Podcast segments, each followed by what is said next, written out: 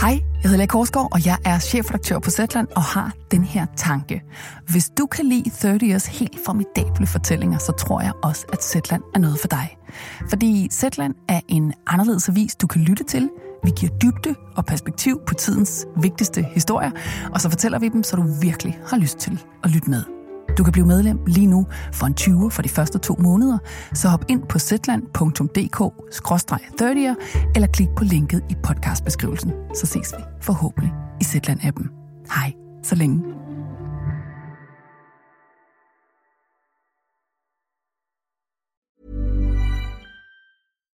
Here's a cool fact a crocodile can't stick out its tongue. Another cool fact you can get short term health insurance for a month or just under a year in some states. United Healthcare short term insurance plans are designed for people who are between jobs, coming off their parents' plan, or turning a side hustle into a full time gig. Underwritten by Golden Rule Insurance Company, they offer flexible, budget friendly coverage with access to a nationwide network of doctors and hospitals. Get more cool facts about United Healthcare short term plans at uhone.com. Even on a budget, quality is non negotiable. That's why Quince is the place to score high end essentials at 50 to 80% less than similar brands. Get your hands on buttery soft cashmere sweaters from just 60 bucks, Italian leather jackets, and so much more. And the best part about Quince, they exclusively partner with factories committed to safe, ethical, and responsible manufacturing. Elevate your style without the elevated price tag with Quince. Go to quince.com slash upgrade for free shipping and 365-day returns. Hello and welcome to Third Ear. Today, we're going to have a show in English. Recently, we had a visit from Julie Shapiro, who's the artistic director of the Third Coast Audio Festival based in Chicago. The Third Coast Audio Festival is a festival for radio makers across America. And Julie Shapiro is, if anyone, the person in America who knows most about what's good in American radio right now. So we asked her to bring along just a tiny selection of things we can listen to. The Third Ear International Project, which this is our very first production, hopes to bring you a lot of radio from around the world, uh, some collaborative works with radio makers from other countries. If Danish is your language of choice, then don't worry, we'll be back with a Danish show next time. At the end of the show, I'll let you know some web addresses and other information you may need to know if you want to find out more about American radio. This show was recorded in front of a live studio audience in a cinema in the middle of Copenhagen.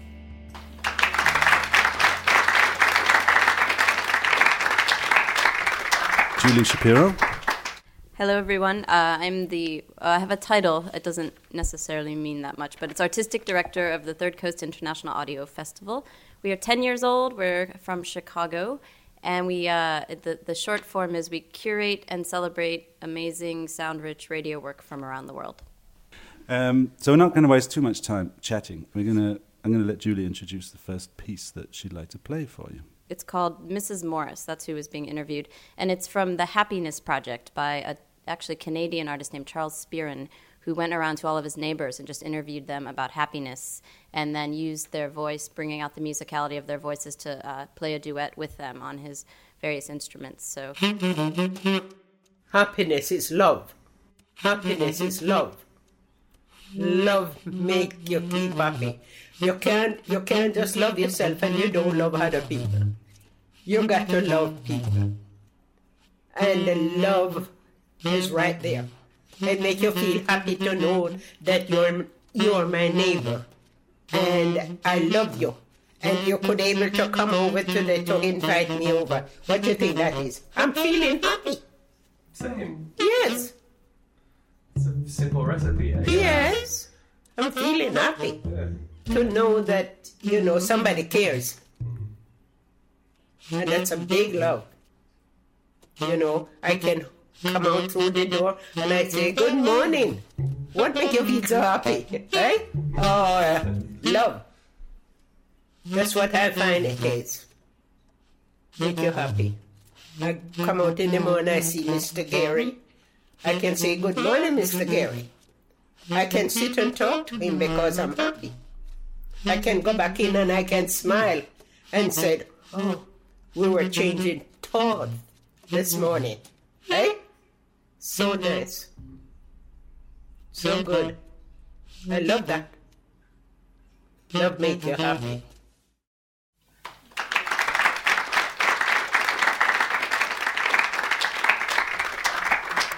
We like to start people off. Um, I should say we do this quite a lot. We bring people together to listen as a community because it's a l- little bit different than listening on your iPod or on the radio, where you're usually by yourself and maybe you can't really respond. You can talk back to the radio, but you're not going to get a conversation going that way. So we really, Third Coast does this a lot, and really, um, especially in this time where things are getting very technologically inclined, we like to actually just bring people into a room and play beautiful things for them. So.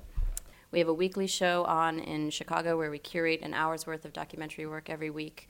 We have a website with, I think, about 750 pieces on it right now. It's constantly growing, a big audio library to listen to stuff. But the danger is talking too much about radio without listening, so let's hear something else um, just to get you in further into the mood. This piece, uh, it's called The Lord God Bird, and it's by two producers that go by, they have a company called Long Haul Productions, Dan Collison and Elizabeth Meister. Their work airs on National Public Radio, and it airs locally around Chicago in the Midwest.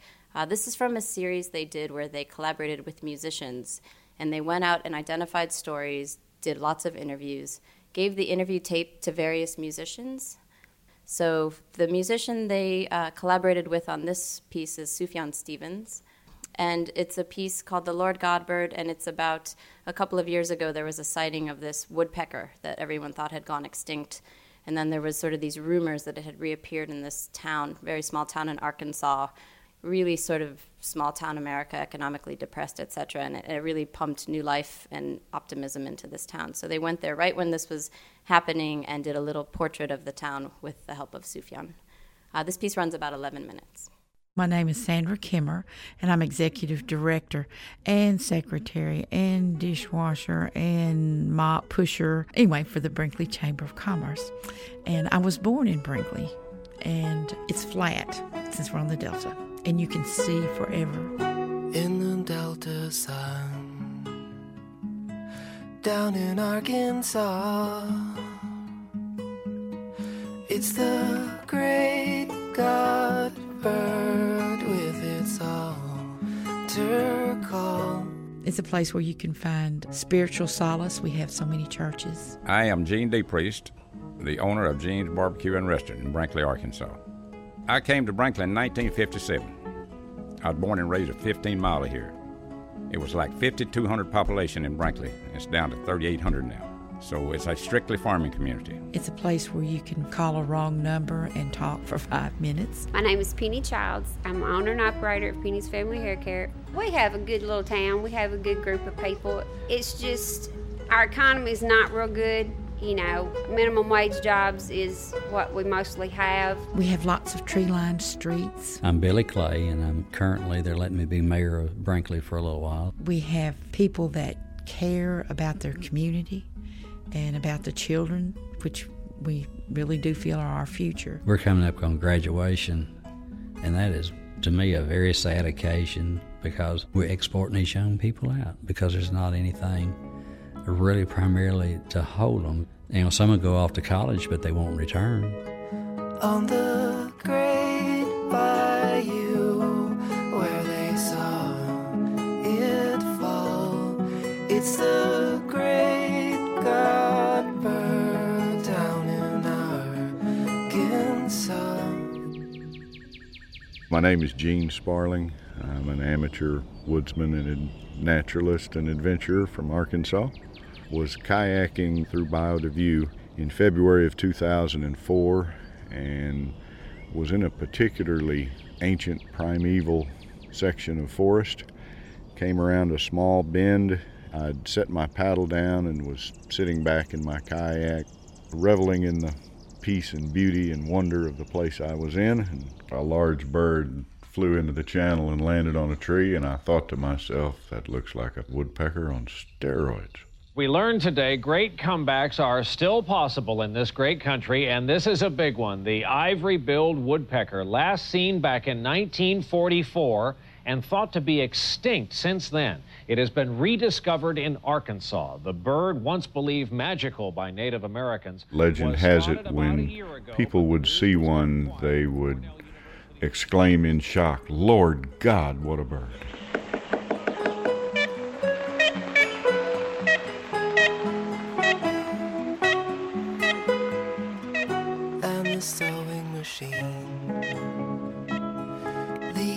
Industrial god on the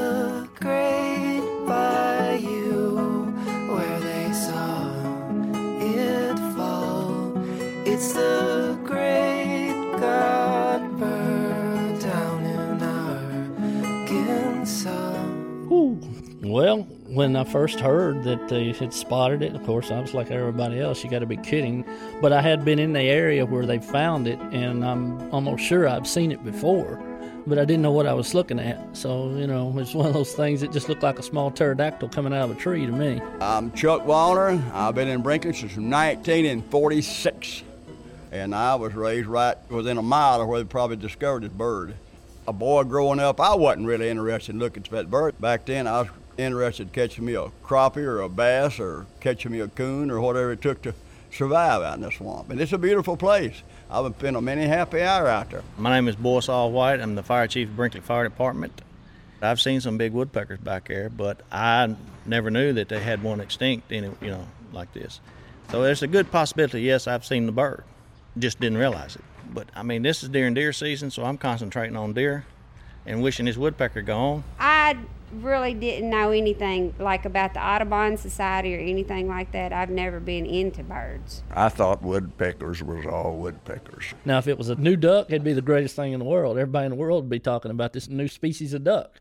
But like I say, this is a woodpecker, and people just weren't taking it at first to heart. Truth was, I was a little bit ticked off at first, you know, because here I am, been out here fishing and hunting for some 40 years, and then all of a sudden they say you can't set foot on this property. Wildlife officials also trying to protect the bird's habitat by closing 5,000 acres of popular fishing and hunting areas. KARK 4. But you know, after thinking about the bird and what it could do for this area, possibly bring into the economy and to this town and surrounding towns, sure, I'm for it. But if the bird watchers can watch, the hunters ought to be able to hunt, and the fishermen ought to be able to fish. That's my opinion. and the hunters beware, or the fishers fall.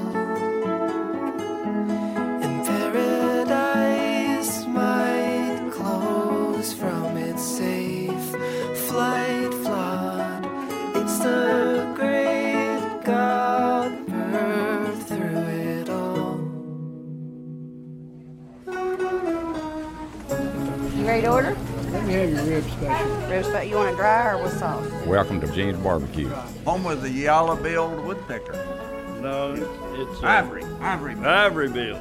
You got your shirts in. I love Yep. them. Oh, I love that. That looks really good. Well, on the front it said Gene's Barbecue and Restaurant. The back says home of the Ivory Bill Burger. The bird is the word. Well, it's two big hamburger patties, two slices of mozzarella cheese, pepper bacon, and a sesame seed bun. Gene's had this Ivory-billed cheeseburger and said, well, if he can have a cheeseburger, I can have a haircut. Woodpecker haircut, $25. It'll come to a point at the top, fire engine red, and then the back and sides are tight with black on that and then a little bit of white in the front, kind of copying his nose a little bit, you know. Know, you got to realize we're here in the Delta. We're right next door to the poorest county in the whole United States. And we have been wanting something, praying for an industry. We're here on the interstate halfway between Memphis and Little Rock, and uh, we are going to uh, put skirts on our billboards. Ivory Bill Woodpecker Exit 216. My name is Doug Hunt. Some guy, I don't know who said this, said there'd be 3,000 people come from England out of the Audubon Society. Now, those people got money. I'm uh, Ronnie Steinbeck, and uh, I own and operate Paradise Wings Hunting Lodge, which I'm going to have to change to Paradise Wings Lodge. What I'm hoping to do is to uh, do boat tours. It'll have to be small boats, and we'll have to be camouflaged and uh, go in there just real quiet with trolling motors and ease through those trees and see if we can actually find him. We have good duck hunting here. It's three months out of the year November, December, January. It's real good. And then it fades out. But this bird thing is going to be good to year round. And my business has already improved to like 20%. Everybody's enthused. We are just so excited. I get phone calls all day. You know, I have an old pattern of a, a woodpecker, and I just might see if I can quilt something up like that. I draw my pattern out on the board, and then I just follow the lines. I'm Rita Clements, and I have uh, Rita's Art. I have a shop, and that's basically what I've been working on is the woodpecker cutouts. You know, we have a Rita Clements, wonderful artist, and here she is just barely making it, thinking she's going to have to move down to Louisiana. Maybe she could sell more down there. Well, now she's not going to have to move. You know, she's going to be able to make a living. What I'm really hoping for them to be able to do is find the nest and find where it's at, and then set up a video. They're at his nest, where someone that's just come off the interstate can just cruise right on over there to the convention center, go in. They got a big screen set up there where that you can see the woodpecker on his nest doing what the woodpecker's doing. And that way, everybody in the whole public in the world, even though you haven't seen it for real, but you could actually say you actually seen an ivory-billed woodpecker. He is an important bird right now. Very important bird. like he's just been resurrected.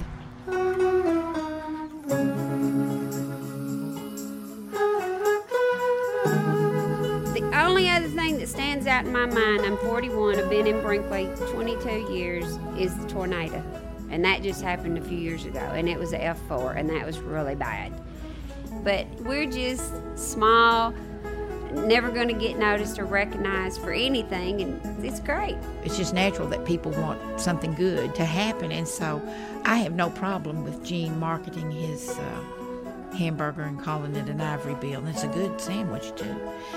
I think there could be a point where it might get a little crass or gaudy, but this is United States of America. That's what makes us great, you know. And if it helps him give two more waitresses jobs here, and they can pay taxes, you know, and they can go to uh, Walmart or they can go to the local cottage mall and buy something that they want. That's what we're all about. And free enterprise.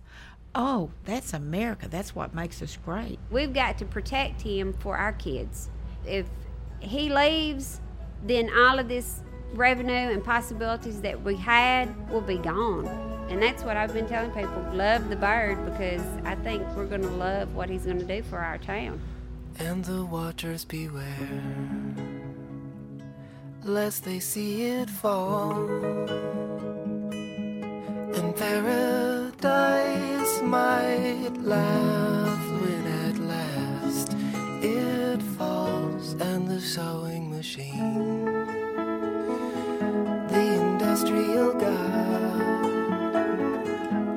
and it's the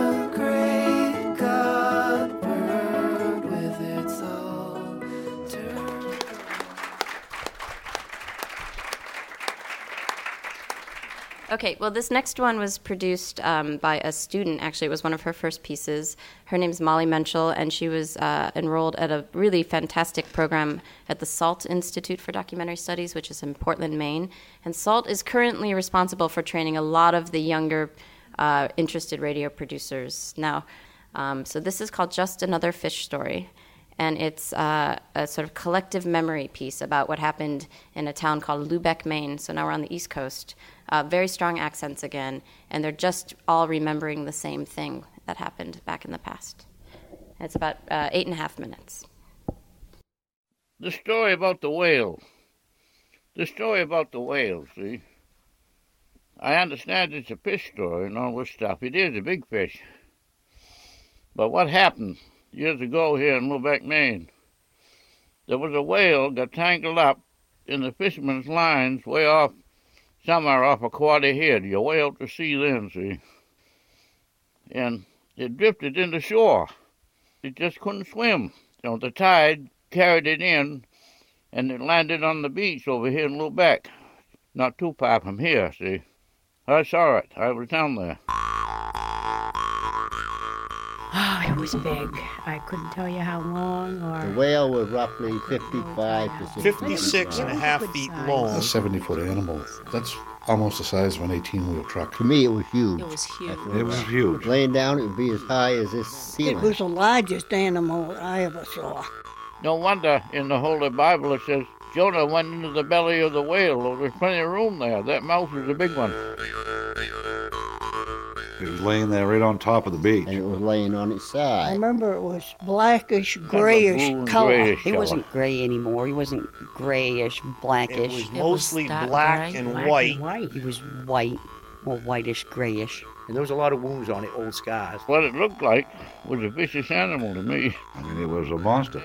But I wasn't frightened because it was Jaws, dead. Its mouth happened to be open. Its mouth happened to be open. It was a dead fish, but its mouth happened to be open.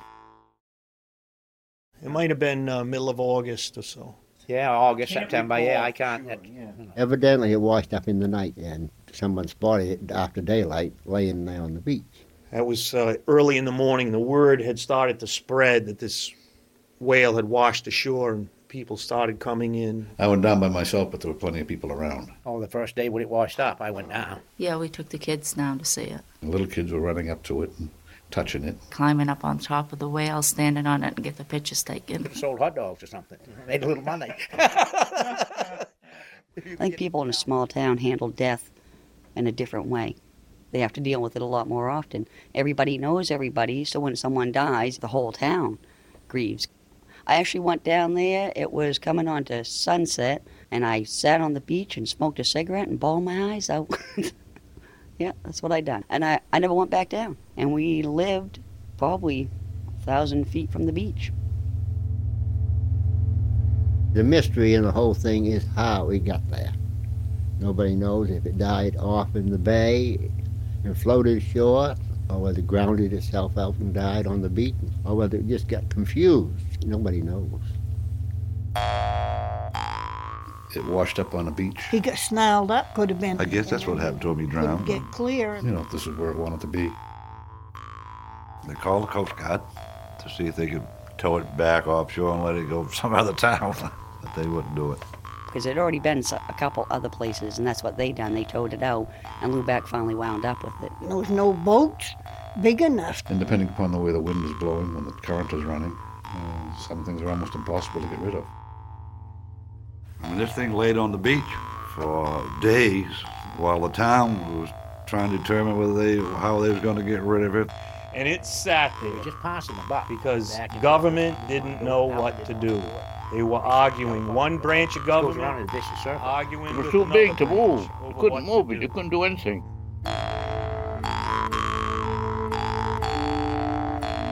We're a very poor town. We're the poorest county in the state of Maine, and that we would be the ones having to foot In the a bill. small town, Lubec, it was big doings. Well, the people in the town, in the town office, and the whole nine yards were all disturbed because, like any dead body, it began to smell, you know, it stink the town. A lot of people were saying, we got to move out of here on account of the odor from this whale, see? You could smell it. Low tide smells around here, anyways, but this reeked of death. Rotten meat that sat in the sun for a month. You, you just take the cover off the can, stick your head in there, and that's just about what it smelled like. It was a s- a oily, greasy smell. It was right in your nose. Oh, it smelled like rotten. Rotten meat. fish and oil. stink Older, smell. they Smell couldn't stand death. it. You know, when the wind was blowing that direction right on the You could smell it from Everybody- miles away. As far away as Smell it. Eastport, Maine, they could smell it. Oh, I touched it. Probably felt the same as what it did almost when it was alive, cold. They're cold blooded. And it did have a funny feeling. The texture of the animal was A great big smooth piece of rubber. I touched it with one finger, and I had to use less oil to The get the stench smell. really hard to get off your hands. I put hand cleaner on my hands. I put straight gasoline. You have to wind up bleaching it off your hands, and that's what I wound up doing. And finally, they decided something had to be done about It it. would come to the point where, no matter what it cost, it had to go. They knew Yeah, something had to be done, It had to be done and they did something. One thing led to another, so they called Ramsel, a man named Ramsel. I was notified by the town of Lubec. They contacted me to come down to Eagle Hall with that excavator. It was kind of a hazy, overcast day, and the sun didn't shine. I think there was like a crowd of 15 or 20 people actually showed up. There were a lot of people, maybe 100 hundreds of people. Word spread fast. Everybody in town was there. And I just wondered where they all going, you know. So I went too. So we dug a hole as close as we could. And before I got the hole dug, he accidentally slid on his own and went into the hole. Sort of graceful. I mean, it was so big, it just took its time, just sort of the side caved in a little bit. He rolled in, he slipped in and rolled up, belly up. When they finally rolled it into the hole, you know, everybody sort of quieted down. And, and they, they were kind of respectful. They're kind of sad to see it go.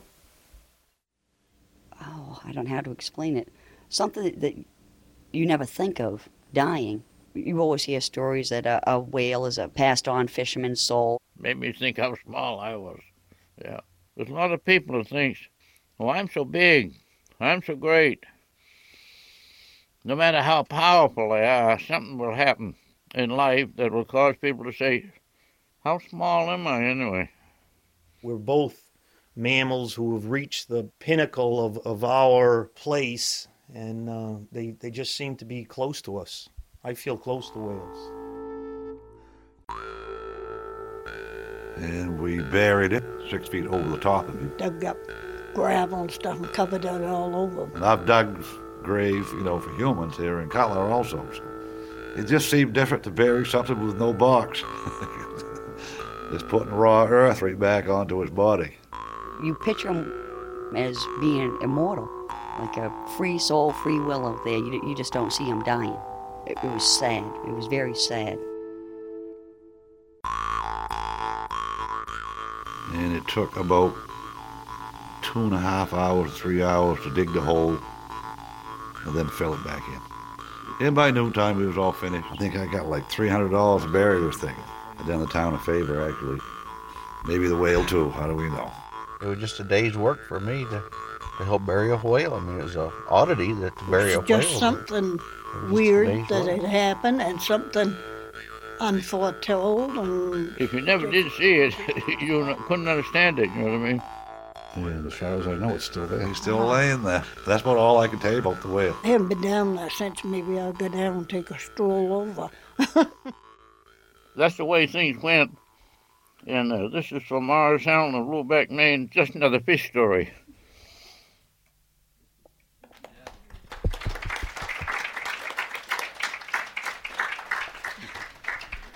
Just another, just another fish story.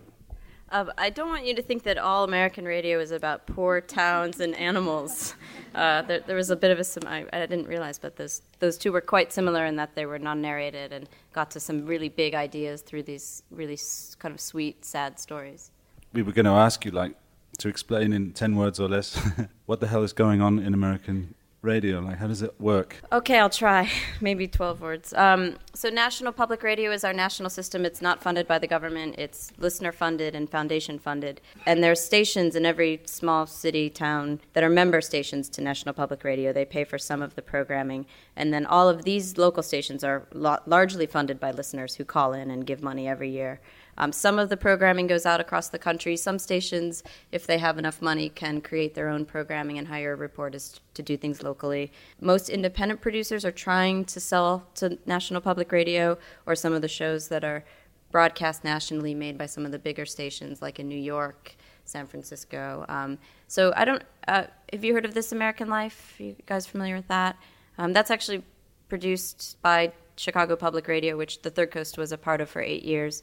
It's kind of it, it, it's a strange time right now in American radio because a lot of the shows that are buying work from independents have been canceled. The young generation that's coming into radio is not coming from broadcast journalism studies. They're people that have been listening and think um, you know that the line between who's a radio producer and who's a multimediaist and who's a photographer and who's a writer is really blending and, and it's a great time to be trying to encourage people and inspire people to think about radio as an art form as well as information and news.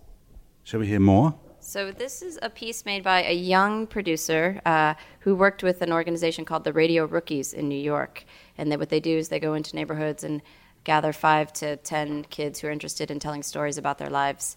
Mostly about sort of their own lives. They're not really reporting on news or social issues, but um, they're they're telling about their experiences as teenagers growing up in their neighborhoods. So um, Rocky had a problem with obesity, and he had never really fully explored it for himself. Uh, I think this piece gave him a way to think about the issue, talk to his family about it, and talk to himself about it. And uh, we'll, we'll hear that next. It's called My Struggles with Obesity. You know when you tell a made up story so, so much that you begin to believe it?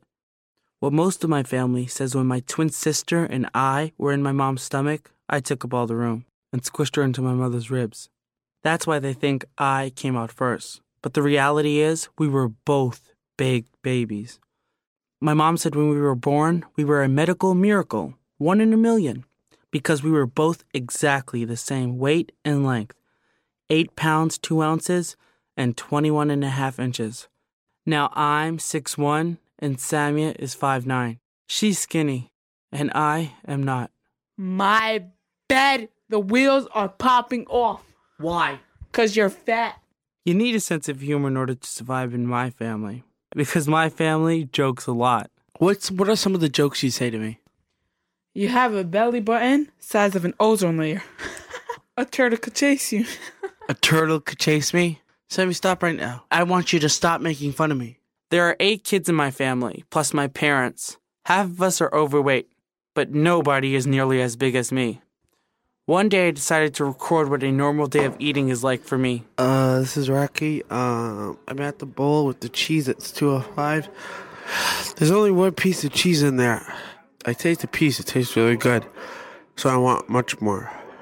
I'm ready to eat my cheese. When I'm really hungry, I usually eat whatever is quick to make. And usually the food that's quick to make is quick to eat. Nice four pieces of cheese. Which means I can eat more. And there's extra eggs on the table, so I'm gonna eat that with my cheese. When I was having breakfast, my grandmother and my oldest sister, Sinat, were in the kitchen with me. I just finished my eggs and cheese, and now I'm gonna drink a 12 ounce can of orange soda. Egg and cheese and water and juice. And cereal. What are you doing? You are, you are, you fat blimp. I want to show them how much you eat. That's what I'm doing this for, you moron. You're not that skinny yourself. Yeah, you weigh 100 and 200 and what pounds? Everybody quiet! It gets really frustrating when I feel ganged up on. But the truth is the truth. I do weigh a lot, especially compared to my twin. Um, we're gonna go weigh ourselves, Tanya. You wanna go weigh ourselves? Yes, let's go hurry up. We gotta go eat again. 156, because I just ate. How much do you think I weigh? I think you weigh 420. Yeah, but it's not gonna weigh it. So then it's gonna say error. What does it say? Error, holy shoot, it does say error. Error is my weight. Oh my god, it does say error. You feel good about yourself? Man, error, error, error. Oh, Think about a joke. Think about a joke. Okay, okay. You're bony, you're skinny, you're ugly. Man, you weigh an error amount. Even the scale at the doctor's office doesn't go up to my weight. So if I want to weigh myself, I have to go down the block to the pharmacy I'm gonna put a quarter in. and pay money.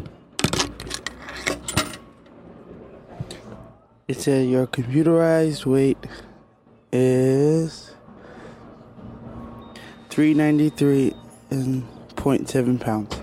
Then it says find out what your future holds. Press your horoscope sign.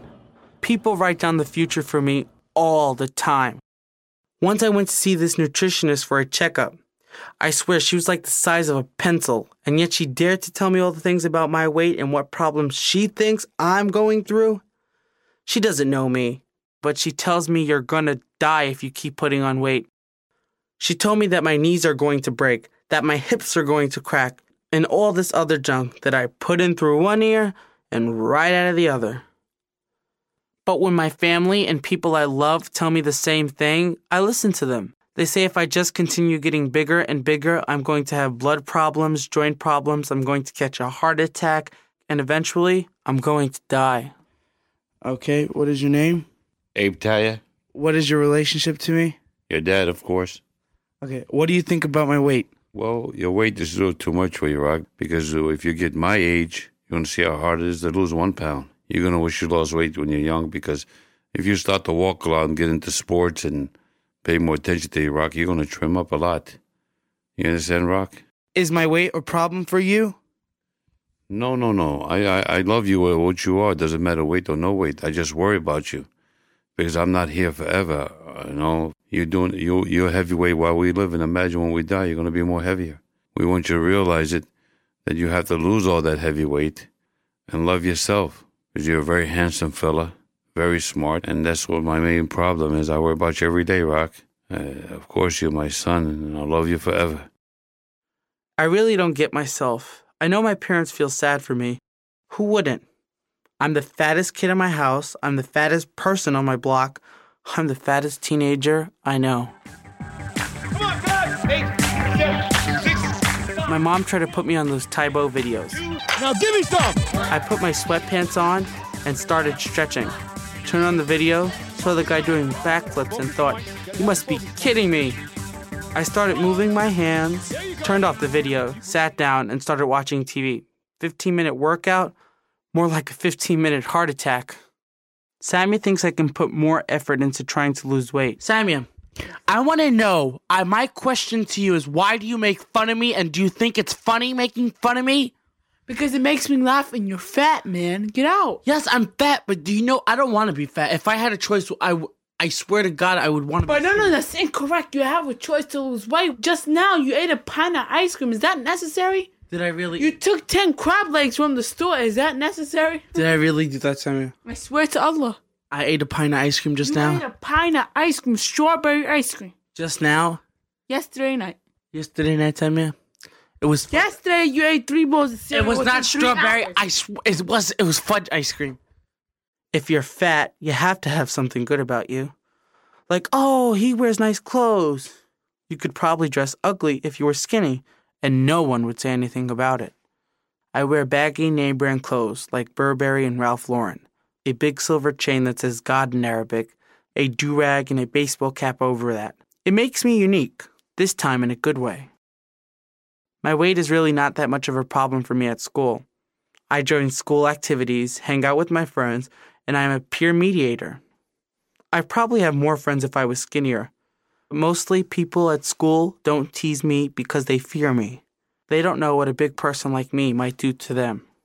But when I come home from school and sit down, my parents are on my case. My mother's always encouraging me and pushing me to try to lose weight. You think I'm big because of what? Because uh, you look like a pig. You eat like a pig. I eat sometimes because of depression, like when I get too much homework or like when I have too much pressure. Teenagers, it's common. Every teenager has peer pressure. Hey, eat healthy food. You don't have to eat candy and sugar and soda and uh, and hide in the ice cream in the refrigerator. It's come on, for God's sake, man. Come on, we have to put a lock on the refrigerator now. I'm tired of seeing my mom crying, begging me to lose weight. I'm scared my obesity is going to cause her health problems. For all the stress I am probably causing her by lying to her, telling her that I'm going to change my ways and start to lose weight, and then nothing really happens. My mom is starting to get tired of my lies, but she never gives up hope. Hey, this is Rocky. It's Wednesday morning, 10:52, and I'm with my mom sitting in the living room. Yesterday, I decided that I'm going to go on a diet. Hey, mom, what was the deal? The deal is to make Yeah. you lose weight, give you a thousand dollar every thirty pound. First thirty pound, a thousand. Second thirty pound, fifteen hundred. Are you serious? I swear to God. Okay. Do you think that's going to help me lose weight? I'm hoping to God. Do I have any time limits to lose the weight? Start it from now. It's not like Rocky, you lose 30 pounds, you could do it by the next three years. No, no, no, no, no. This year. Okay. Anything else? You can do it. Trust me, you can do it. We all looking for that date for you to lose weight. You make everybody happy, just lose weight. You make it easier for my life. Every night I go to sleep thinking about your weight. They're making me very depressed. Anything else? That's it. I love you. I love you too. Hey, this is Rocky. I'm in my bedroom. So I was like, you know what? I can do this. I can prove to her and I can get that money. So while at work, I decided I needed something that I can write and look at that would help me to defeat my biggest obstacle, which is buying candy and junk food. So I wrote down this thing and I'm gonna duct tape it on my wall, on my shelf. It says, What I am now and what I will be if I don't change. I'm fat, ugly, huge, sweaty, slob, monster, big for nothing, no good. Food has my life, nothing to live for.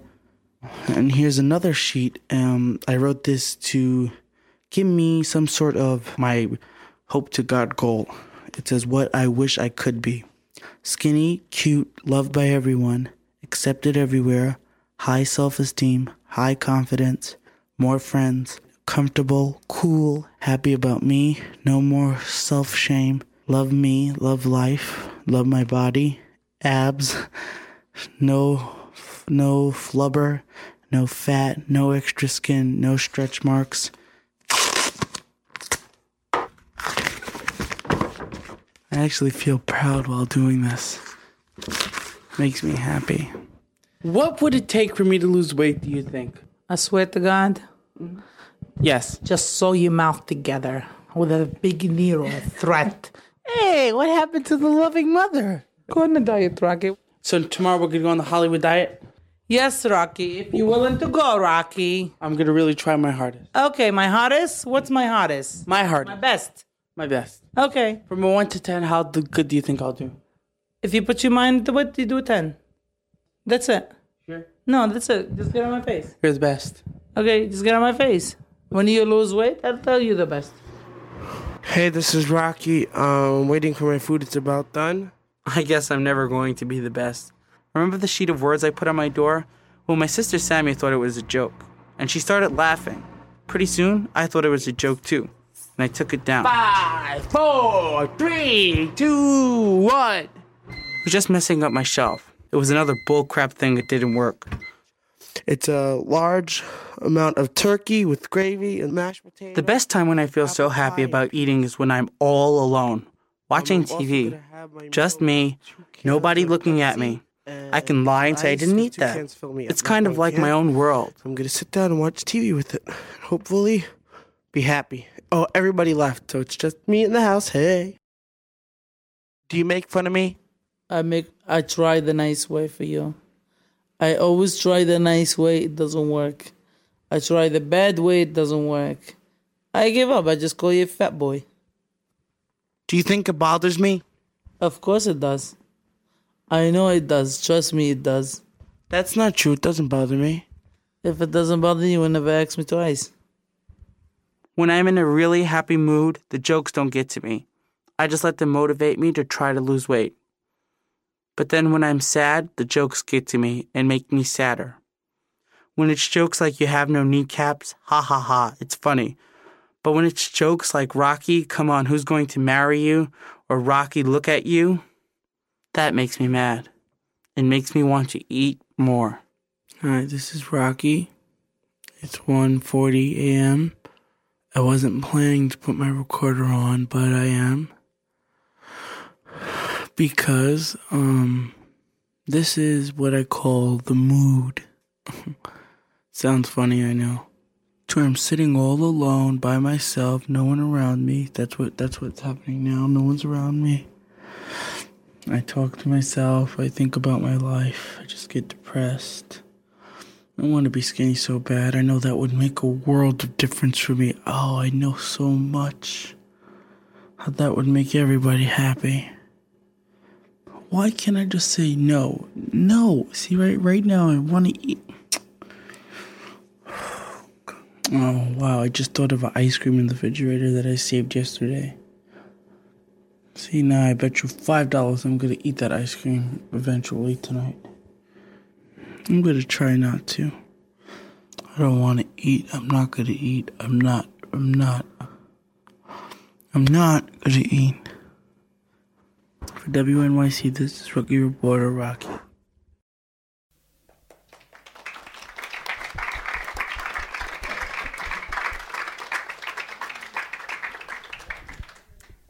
Uh, a few interesting things about this is that after this aired, Rocky heard from all sorts of people from all over the place. He heard from anorexic, rich women on the Upper East Side. He heard from kids also having that problem.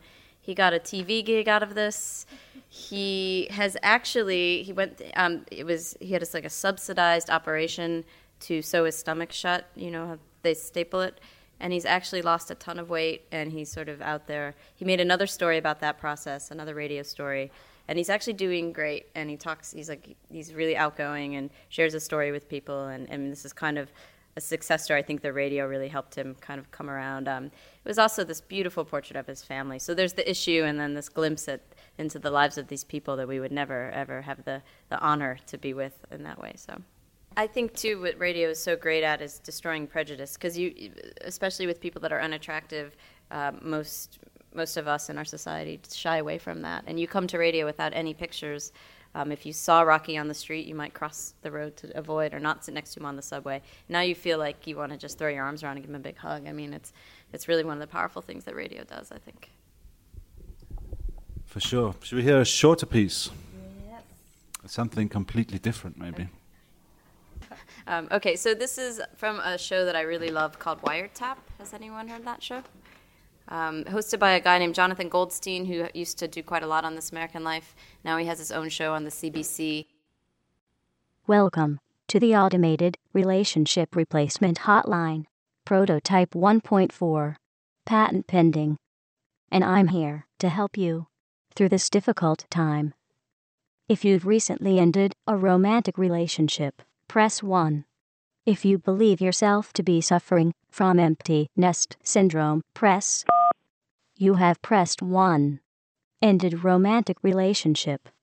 If your friends are tired of hearing you complain and you would like some time to lament your fate, please do so after the tone. To forego this feature, press 9. You have pressed 9. Let's proceed. If you would like to hear a well meaning but ultimately ineffectual pep talk, press 1. If you would like to proceed directly to the substitute love function, press 2. You have pressed 2. To massage the back of my neck with affection, press 1. To squeeze my hand, press 2. You have pressed 1. That felt nice. If you would like me to tussle your hair in a return show of affection, press 1. If you would like me to verbally assure you, press 2. You have pressed 2. You're the best. If you would like to be told that I love you, press the star key. To forego this feature, press 9. Are you still there? You have pressed the star key. I love you. To tell me you love me back, press 1. To forego this feature, press. You have pressed 1. You love me. Thank you. To quantify your love, enter the amount of love you have for me on the keypad, followed by the pound key.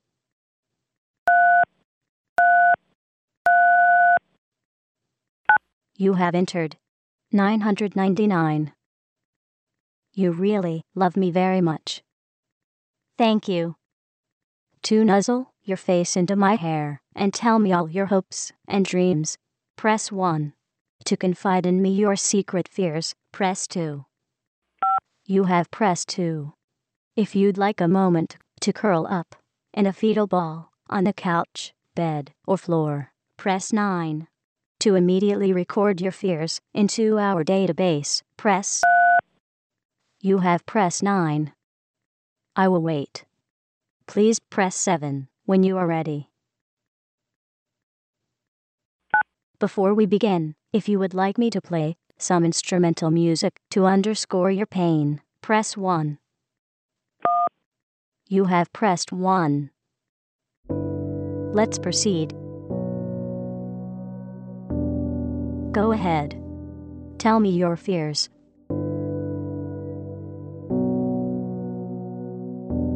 Please proceed. Are you still there? You may begin at any time. I am waiting. I am patiently waiting. Please continue. Waiting.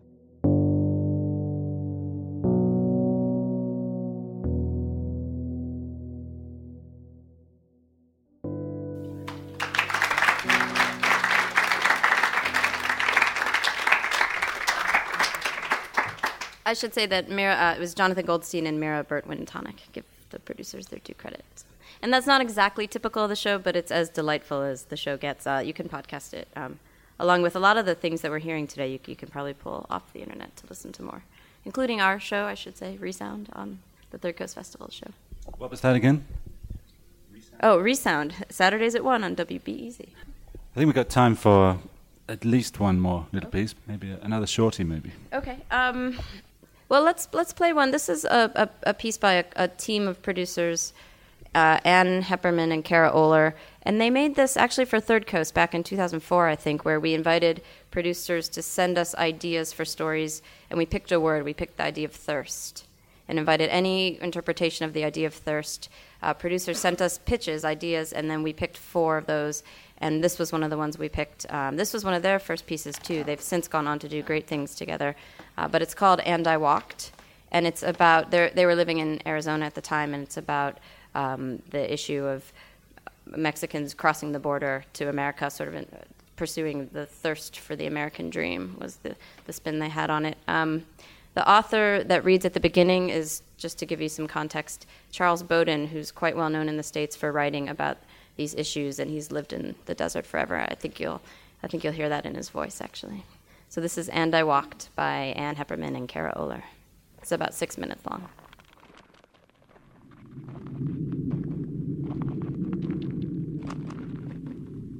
They play a game here, but nobody watches from a box seat. The players are called wets by those who hunt them. They cross a hot desert, a dry desert and they cross with one or two gallons of water. They walk 30, 40, 50, 60 miles in order to score. The goal line here means not six points, but a job.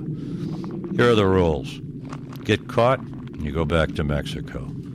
Make it across, and you get a job in the fields or the back rooms. Don't make it, and you die.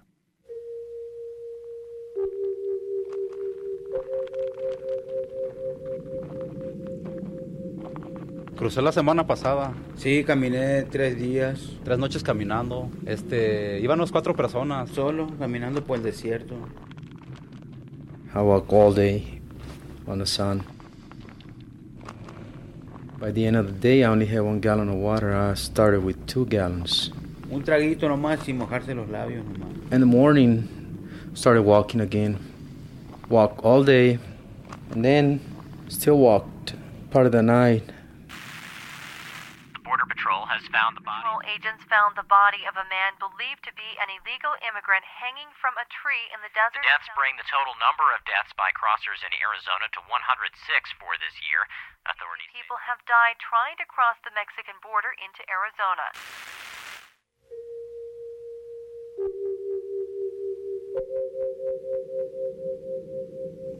There are no springs or streams, and no one lives here. No one. But still, they keep coming, day after day, night after night. Some will move only during daylight because they fear snakes. Some refuse to wear hats. And I cannot help but wonder what kind of experiences produce people willing to take on such ground.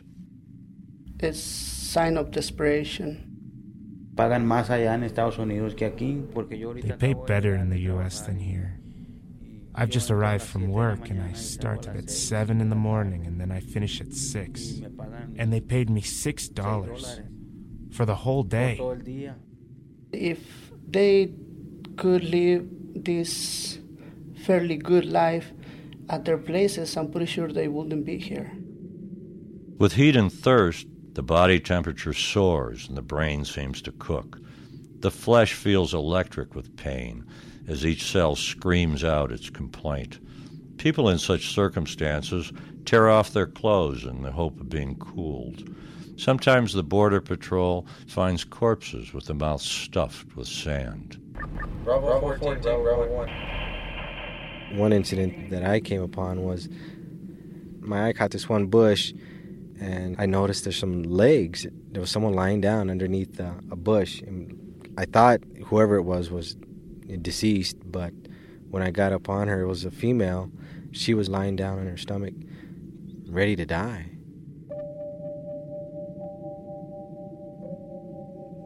You start blistering. A lot of blisters on, on your mouth, around your lips. Start hallucinating and you start thinking, oh, I'm gonna die, I'm gonna die. But, but you can't think clearly because it's not, it's not you anymore.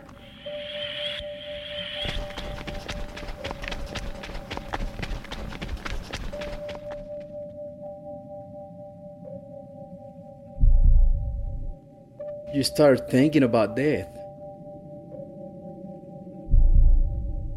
You start thinking if you're going to heaven or if you're going to hell or I mean like if you're gonna die in the desert and then you're not gonna be found by anybody and you're gonna be eaten by animals.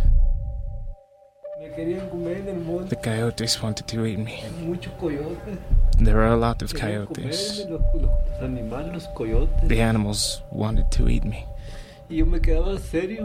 There were five, and I was staying still and quiet. And they were approaching me, so I put my bottles around me to scare them off. And I had a lighter that I used to fend them off. And I was by myself. The animals were waiting for me to die.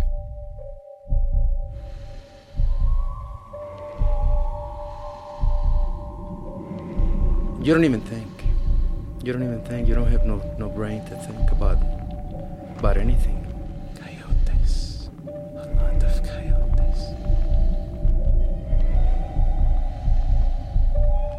People's going to the United States hoping to find a job and send money to their families back home and what they find is death.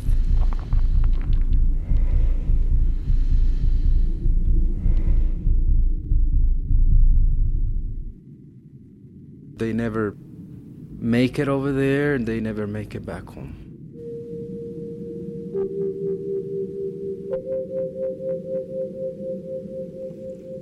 The desert tonight is an enormous theater full of tracks made by men and women and sometimes children, all inching north. They play a game here. We play a game here.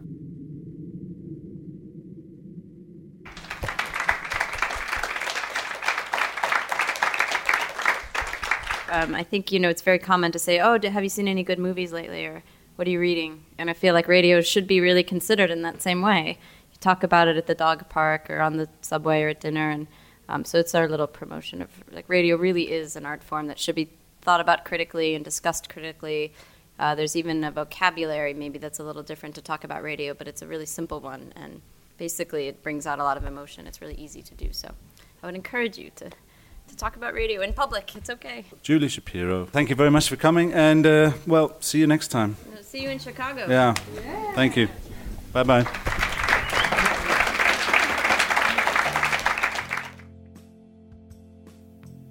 Well, thank you to Julie Shapiro for coming all the way over here and sharing her radio insights with us.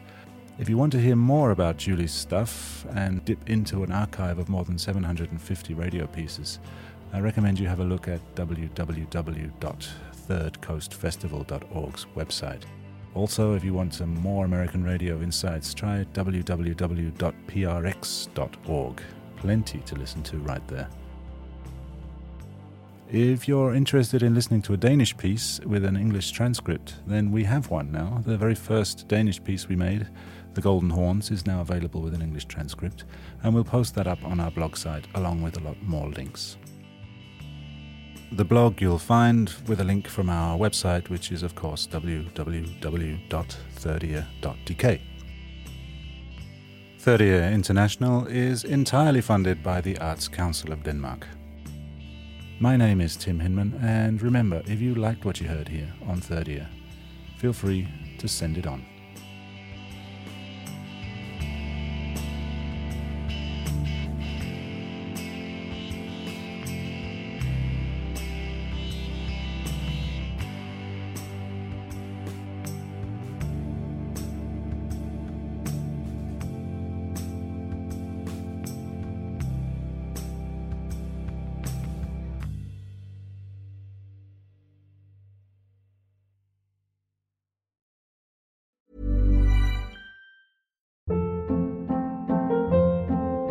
Hold up. What was that? Boring. No flavor. That was as bad as those leftovers you ate all week. Keke Palmer here, and it's time to say hello to something fresh and guilt-free. Hello Fresh. Jazz up dinner with pecan-crusted chicken or garlic butter shrimp scampi. Now that's music to my mouth. Hello Fresh. Let's get this dinner party started. Discover all the delicious possibilities at hellofresh.com. When you make decisions for your company, you look for the no brainers. If you have a lot of mailing to do, stamps.com is the ultimate no brainer. Use the stamps.com mobile app to mail everything you need to keep your business running with up to 89% off USPS and UPS. Make the same no brainer decision as over 1 million other businesses with stamps.com. Use code PROGRAM for a special offer. That's stamps.com code PROGRAM. Hej, jeg hedder Lea Korsgaard, og jeg er chefredaktør på Zetland og har den her tanke. Hvis du kan lide 30 Years helt formidable fortællinger, så tror jeg også, at Zetland er noget for dig. Fordi Zetland er en anderledes avis, du kan lytte til. Vi giver dybde og perspektiv på tidens vigtigste historier, og så fortæller vi dem, så du virkelig har lyst til at lytte med. Du kan blive medlem lige nu for en 20 for de første to måneder, så hop ind på zetland.dk-30'er eller klik på linket i podcastbeskrivelsen. Så ses vi forhåbentlig i Zetland-appen. Hej, så længe.